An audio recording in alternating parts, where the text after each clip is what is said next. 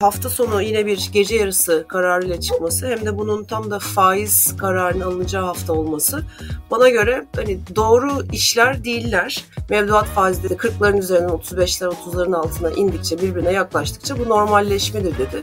Valla enflasyon 70'in üzerine giderken pek normalleşme diyemeyiz buna. İşte %45-50'ler civarı bir faiz görürsek e, TL mevduatta kalır. Ötesi riskli bir alan oluşturuyor bence.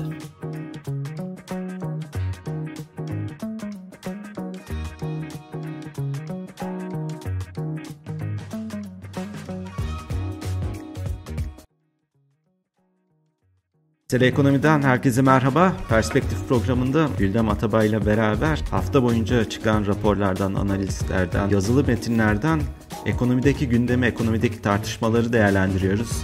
Güldem Hanım merhaba, nasılsınız? İyiyim Sinan Bey, merhaba. Siz nasılsınız? Teşekkür ederim, ben de iyiyim. Yoğun bir hafta oldu. KKM'yi biz geçen programda konuşmuştuk. Geçen haftaki değerlendirmeler ışığında nasıl bir maliyeti var bunu konuşmuştuk. Bir noktada çıkılması gerektiğini de konuşmuştuk. Hafta sonu resmi gazetede Merkez Bankası'nın bir kararı yayınlandı ve KKM'den çıkmaya doğru bir adım atıldı güçlü bir adım atıldı. Vadesi gelen KKM hesaplarını standart TL mevduata geçirme hedefi getiriliyor bankalara. Bu hedefe tutturamayan bankalar için ek menkul tesisine mecbur bırakılıyor bankalar. Ya şimdi kur korumalı mevduattan çıkma yanı bunun bu şekilde yani arka planda bir takım Mehmet Şimşek'in Gaye Erkan'ın rahatsız olduğunu duyuyorduk ama bütün bu baskılama rejimlerinden, sistemlerinden bir çıkışın kademeli olacağından bahsediliyordu ama tam olarak böyle bir en azından kur korumalı mevduat tarafında netlik yoktu. Cevdet Yılmaz'ın daha önceki açıklamalarında bir süre daha devam edeceğinin beyanı vardı aksine. Dolayısıyla bence bu şekilde bir e, niyet açıklaması, bu şekilde bir karar açıklaması e, olumlu. En azından o yöne doğru gidişatın başladığını e, kabul edebiliriz. Olumlu fakat kolay değil ve sorunlu olacak tabii ki. Şimdi hafta sonu yine bir gece yarısı kararıyla çıkması hem de bunun tam da faiz kararının alınacağı hafta olması bana göre hani doğru işler değiller eşliğinde. Yani bir cumartesi akşamı gece yarısından sonra gelmesi daha insanlar bunu anlayıp okuyana ne olduğunu değerlendirene kadar e, işte böyle bir cumartesi pazar olması bana doğru gelmiyor. Dolayısıyla eski düzenden o açıdan çok farklı değil. Ama dediğim gibi yani bence niyet beyanı önemli ikiye ayrıldığını görüyoruz. Dövizden dönen e, kur korumalı mevduat ve TL'den gelen kur korumalı mevduat. Şimdi bankanın rezervlerinin durumu malum. Eksi 50 milyar dolarlar civarında dolanmaya devam ediyor. Yani düzelme olsa da e, seçimin bittiği tarihten bugüne kadar. Ancak e, dövizden yani gelen daha çok şirketlerden gelen e, döviz Merkez Bankası'na kalan rezervleri kullanılmaya devam ettiği bir döneme denk gelmişti. O yüzden oradan vazgeçmek, oradan çıkmak çok kolay değil. Döviz talebini bitirmek, işte enflasyonla mücadele bir yere gelmiş olmak, dövize istikrar kazandırmış olmak gerekiyor. Dolayısıyla bu TL taraftaki e, kur korumalı mevduata giden. Zaten belki de hani ne yapsak e, TL mevduatta kalması daha mümkün olan bir e, mevduattan bahsettiğimiz bir yer. Bunun da herhalde işte toplam 15 milyar dolar gibi varsaysak 10, milyar dolar gibi bir sayısının en azından dövize gitmeyip TL'de kalması bu işin ilk etabı. Bu sene sonuna kadar yapılması istenen e, aşaması gibi gözüküyor. İşte bankalarda bir takım e, tahvil alımı ta, zorunlulukları kaldırılırken bu kur korumalı mevduattan çıkıp TL düz TL hesaplarını dönmenin eğer belli bir oran altı olursa da kalırsa yine cezai tahvil alımları geldiğini görüyoruz. Yani tahvil faizlerinin düşük olması, bu şekilde baskılanması, banka bilançolarının yükleniyor olması hoş bir durum değil bankaların genel olarak sermaye yeterlikleri açısından. Bugün hatta Bloomberg haberi de var. İşte bir toplantı yapılmış Merkez Bankası'yla. E, isimler yok yine. Bankalar bu konuda itiraz etmişler. Ama Merkez Bankası'ndan gelen cevap da diyor ki hayır bu orta vadeli istikrar işte basitleşme de önemlidir. Bu konuda ilerleyeceğiz diyor. Tamam o konuda ilerleme var. Ama hani toplam portföyünde çok da büyük bir yıkım yaratacak gibi durmuyor. Çünkü bazı adımlar kalktı. Bu geldi. Şimdi işin hani teknik olarak altyapısı böyle. E ne olacak? Şimdi ben kur korumalı mevduattan çıktım. Neden oradaydım? Çünkü işte faiz, reel faiz alamıyordum. Döviz, TL değer kaybettiğinde o da bir kaybım oluyordu. İşte ya gidip mal mülk alıyordum ya dövize koşuyordum. Dolayısıyla bana kur korumalı mevduat gibi bir şey çıktı. Şimdi eğer o sonlanıyorsa ve yenilenmeyecekse ben ne yapacağım? Alacağım TL mevduat faizine bakacağım. Beğenirsem bu faizi yani 35 30'lar civarı bence çok yeterli değil. Beğenirsem o faizi orada kalmayı düşünebilirim. Beğenmezsem ya gideceğim döviz alacağım ya altın alacağım. E, ya borsaya gideceğim ya da gidip tekrar ev araba almaya başlayacağım. E kredi e, kısmı kapalı ama olsun benim zaten nakdim vardı. Hani ona kitle almaya çalışacağım. Dolayısıyla o paranın orada kalması kolay değil. Hani bir 12 aylık beklenen enflasyona endekslenen ya da ona yakın bir reel faiz en azından sıfır reel faiz vadeden işte %45-50'ler civarı bir faiz görürsek e, TL mevduatta kalır. Ötesi riskli bir alan oluşturuyor bence. Dolara yönelik talepte bir artış görmek sürpriz olmayacaktır. Olmayacak Sinan Bey herhalde çünkü e, bu yani biz liralaşma adına kondu falan filan ama hani biz biliyoruz ki bu zaten dövize endeksli ve döviz getirisi almak isteyen ya da döviz getirisini kaybetmemek isteyen insanların fiziksel olarak bunu almaması e, sebebiyle bu ürün çıkarıldı. Şimdi bu hafta dediğim gibi faiz az önce konuştuğumuz gibi Merkez Bankası'nın önemli bir faiz kararı toplantısı var. Perşembe günü 24'ünde saat 14'te bir faiz kararı göreceğiz. Ee, daha önce işte Forex'in anketinde beklenti 150 bas puan artıştı. İşte Bloomberg e, HT'nin anketinde 250 bas puan artış var. Yani işte e, %20'ye kadar e, gelmesi isteniyor, bekleniyor. E, şimdi %20 ne demek? Biz enflasyonun Merkez Bankası'nın güncellemesiyle beklenti olarak %60'a gittiğini biliyoruz. Ekonomistler genelde %70-75 aralığında bekliyor mevcut TL'nin e, burada kalması halinde. E, %20'ye giden bir şey e, bir politika faizi çok rahatsız edici bir politika faizi. Hele bir de bunun altında kalırsa TL'nin değer kaybı bence kaçınılmaz hale geliyor. Tam da bu tartışmalar ışığında Citibank'ın bugün Türkiye ilişkin bir raporu yayınlandı. O raporda da Citibank hafta sonu açıklanan kararlardan yola çıkarak e, dolar TL beklentisine 32 olarak belirliyor.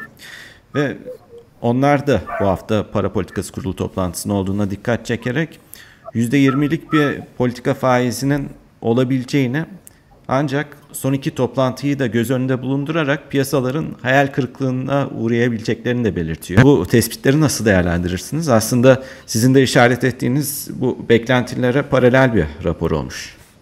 Evet, e, şimdi iki faktör var. Enflasyon yukarı gidiyor. Eğer Merkez Bankası faiz artış adımı e, yavaşlatılarak devam ederse biz 20-25 sınırındaki hani katılığın e, orada olduğunu artık iyice emin olacağız. Yani ben eminim ama hani Citibank'ın yazdığını yorumlamak için söylüyorum. Dolayısıyla hani 250'nin de altında kalma olasılığından bahsediyor. O zaman da zaten hani TL varlıklardan hani girdik biz Türkiye piyasasına bir takım işler yaptık ama hani çıkıp da gidebiliriz mesajı veriliyor aslında o sitenin raporunda. Dolayısıyla e, belli bir vadeyle TL'nin değer kaybedeceğini işte 32'lere kadar çıkabileceğinden bahsediyor.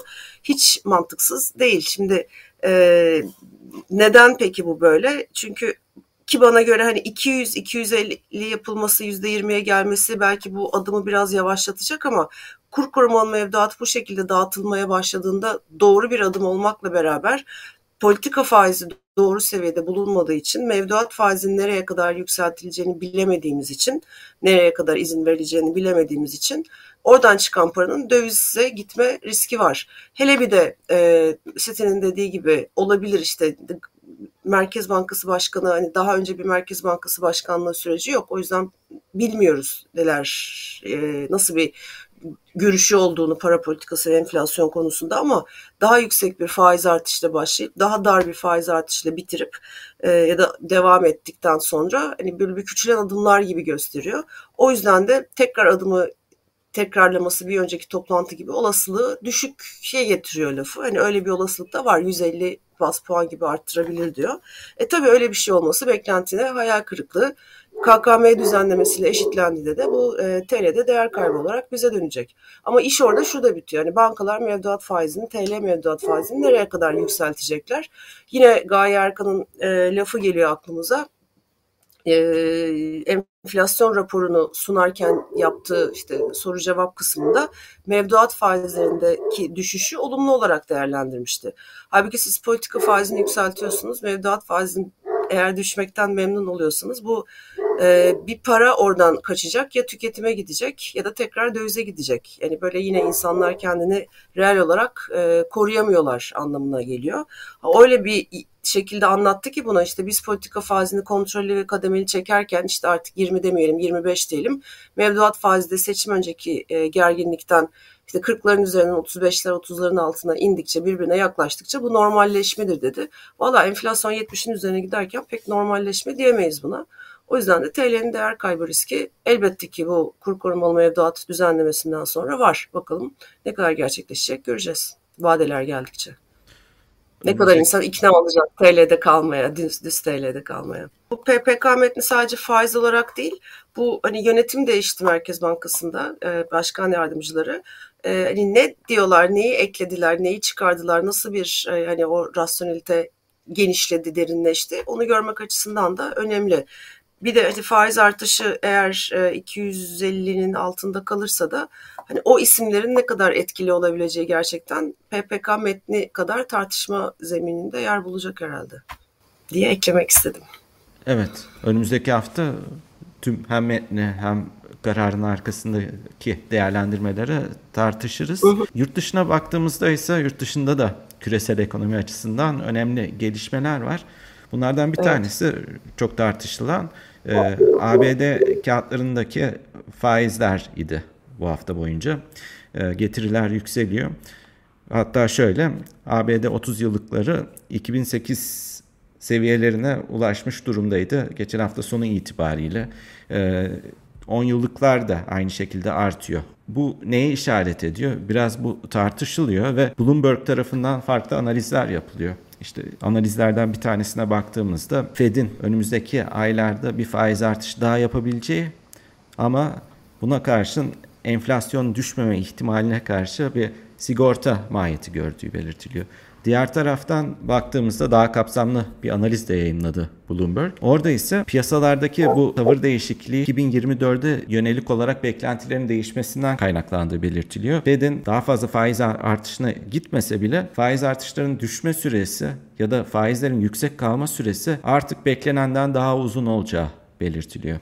ABD tarafındaki bu getirilerin yükselmesini nasıl değerlendirirsiniz? Tabii bu metinlerden de yola çıkarak şunu da sormak istiyorum. Fed'in atacağı adımlar, Fed'in alacağı kararlar, faizin ne kadar yüksek kalacağı Amerika tarafında veya bir artış daha olup olmayacağı tüm küresel ekonomiyi ilgilendiriyor. O tarafta beklentiniz nedir? Ee, ya son gelen veriler eşliğinde ABD'de e, ekonomide artık bir sert işte beş buçuğun ve belki biraz üzerine çıktı. O korkulan sert resesyonun ol, olmayacağı e, piyasa katılımcıları ve ekonomistler tarafından kabul edildi gibi gözüküyor. Hatta bugün daha bir anket çıktı. Yüzde yetmişi artık resesyon beklemiyor ekonomistlerin ankete katılanlar. E, buradan nasıl bir resim çıkıyor karşımıza? Ee, enflasyonda ılımlı bir yavaşlama var. Özellikle manşet enflasyon çok hızlı geriye geldi. Gelmeye devam edecek. Çekirdek enflasyon nispeten yapışkan. %2 hedefine doğru daha var. Dolayısıyla %3,5'lar civarında yapışkan hale geldi. 3-3,5 arasında iyice netleşecek. Ee, ekonomi güçlü bir tepki verdi bu kadar hızlı, bu kadar sert e, faiz artışlarına istihdam tarafındaki işte piyasa direndi. Evet yavaşlama devam ediyor ama bu bir resesyon şeklinde e, böyle bir sert e, daralma şeklinde olmayacağı anlaşılıyor. Dolayısıyla piyasanın aslında uzun zamandır şüphelendiği ama verilerle çok da artık desteklenmediği için çünkü işte yüzde üç buçuklara geldiğinde bir faiz indirim beklentisi başladı. Aman resesyona gidiliyor diye. Dört buçuklara geldi tamam bu zirvedir artık bundan sonrası resesyon olur dendi. E beşi geçti. Şimdi verilere bakılıyor ya istihdam o kadar fena değil enflasyon düşüyor büyüme sağlıklı. Dolayısıyla tamam dediler biz sakinleşiyoruz. E demek ki öyle bir resesyon yok. O da tahvil fiyatlarına yansıtılmayan bir şekilde ertelene ertelene şimdi yansıdı. İşte ne oluyor? 2008 küresel finansal krizden önceki e, düzene doğru geçiliyor aslında. E, yani enflasyonun belli bir yerde hedefe yakın seyrettiği, ekonominin güçlü seyrettiği. Dolayısıyla tahvil piyasası da şunu fiyatlıyor. Evet fa- faiz artışı Eylül'de yapabilir, yapmayabilir. Belki Kasım'da bir artış daha yapacak. Ama bunlar artık zirvedir. Hani zirveden dönüş elbette olacak ama dönüş bizim düşündüğümüz kadar e, hızlı ve işte faizin arttığı kadar indirim e, temposu aynı şekilde olmayacak.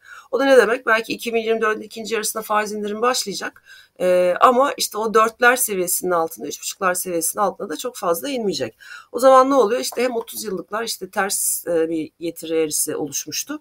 O yavaş yavaş normalleşiyor. Yani biz e, enflasyonla var. Enflasyona daha uzun süre yaşayacağız ikinin üzerinde. Hani bunun nedenleri ayrıca tartışılıyor ekonomistler arasında. İşte küresel tedarik zincirlerinin bölünmesi, Ukrayna işgali vesaire vesaire, yeşil enerjiye dönüşüm, bütün harcamalar. Ama belli ki enflasyon %1,5-2 aralığında olmayacak. Aksine 3-3,5 aralığında bir yerde kalacak. O zaman tahvil piyasası buna adapte oluyor. Yani olan o. Ee, tabii bu dünyayı değiştiriyor aslında. O sıfır maliyetli para kalmamış oluyor. Hisse senedi piyasalarında depremler olmaya başlayacak. Ee, bu şekilde faizlerin yüksek kaldığı ortamda işte şirketlerin 2024-2025 karları daki büyüme hızları yavaşlamış olacak. İşte teknoloji hisseleri, başka sektörler hisseleri, oradaki performanslar, bu anormal performanslar hani ne olursa olsun para salınıyor, endeks yukarı gidiyor. Onların kalmadığını göreceğiz. Yani daha kitaplarda okuduğumuza yakın bir e, finans, ekonomik gerçekler ilişkisine doğru dönüyoruz benim hani kanımca e, ki benim için çok daha iyi benim özellikle e, daha anlaşılabilir e, bir sürece giriyoruz. Bir de tabii bir taraftan da bu resmin içinde Japonya'yı Çin'i de koymak lazım. Ee, özellikle Japonya enflasyon görülüyor, faiz arttırma hamlelerini yapıyor. İşte para kaçıyor ee, özellikle ABD tahvillerinden. Bu da faizleri yukarıda tutacak bir etken. Yani dünya tekrar küresel finansal kriz, e, belki pandemi, e, finansal piyasalar açısından o döneme doğru dönüyor. E, bu da tabii ki böyle dalga dalga hem ekonomik büyüme eğiliminde işte gelişmekte olan ülkeler, gelişmiş ülkeler, finansal piyasalar, hisse senedi piyasaları, tahvil piyasaları, şirketlerin borçlanmaları hepsinin üzerinde bir etki yaratacak ve kalıcı uzun soluklu bir etki olacak. Bunu altını çizmek gerekiyor sanıyorum. Bu enflasyon furyası başlamadan önce ya da tüketici fiyatlarında Amerika tarafındaki bu hızlı evet. yükselişler başlamadan önce bu reel getirilerin negatif olması da aslında buradaki hızlı artışa tabii, ittiren bir tabii. etken değil mi? Doğru doğru tabii. Ee, bir taraftan da bugün yine e, ABD tahvillerine hani bir süredir reel olarak özellikle enflasyon korumalı tahviller de pozitif reel faize geçildi. Şimdi faiz artışları çok hızlı gitti. İşte ne diyorlardı? Özellikle bizimkiler eski ekonomi yönetimi. Bakın ABD'de de negatif reel faiz var. E şimdi o resim terse döndü. Çünkü faiz arttırarak belli bir seviyeye kadar işte 5,5'lara kadar geldi ama enflasyon işte 9-8 sınırından 4,5-5'lerin e, altına indi. O zaman reel faiz politik tarafına geçildi. Hatta işte özellikle Temmuz'dan bu yana bu Fed'in mesajlarının daha iyi anlaşılması, gelen ekonomik verilerin son faiz artışından sonra, o duraksamadan sonra da güçlü bir şekilde yansıtması. Buradaki reel faizleri, tipsler deniyor onlara. İşte enflasyona düzeltmeli, enflasyona endeksi tahvil diyelim ABD'de. Onların reel getirisini %2 civarına taşımış oldu. Dolayısıyla hani orada hızlı bir normalleşme var. Yani bu böyle sonsuza kadar yükselmeyecek. Yüzde ne bileyim işte tahviller çıktı yüzde dört buçuklar civarında 10 yıllıklar 2 yıllıklar. Muhtemelen yüzde beşler görecek. Ee, hani oradan 5'ten 6'ya 6'dan 7'ye gitmeyecek. Ama dört buçuk beş aralığında düşünülenden çok daha uzun süre kalacak gibi gözüküyor. Hem Türkiye hem dünya ekonomisi açısından hareketli günler geçireceğiz herhalde. Bize evet, de tartışacak evet, çok konu çıkacak. Evet. Evet öyle gözüküyor önümüzdeki dönemlerde. Özellikle işte Japonya, Çin'in yavaşlaması, işte tahvil faizlerinin yükselmesi, enflasyon yavaşlaması ne kadar yavaşlıyor. Hani biz ya dünyadan biraz daha kopuk tam ters şekilde işte bizde enflasyon yükselme eğiliminde, faizler çok geriden gelen yükselme eğiliminde. İşte borsaya o yansımaları olumlu ama biz de bu yüksek para maliyeti trenine e, atlayacağız. Yani daha doğrusu o trene zaten o trenin içindeyiz. Hani onun yansımalarını da herhalde 2024'ün ikinci yarısında çok daha net ve sert bir şekilde göreceğiz burada. Gülem Hanım çok teşekkür ederim. Önümüzdeki hafta kaldığımız yerden devam ederiz. Görüşmek üzere seyredenlere teşekkür ederim. Sağ olun.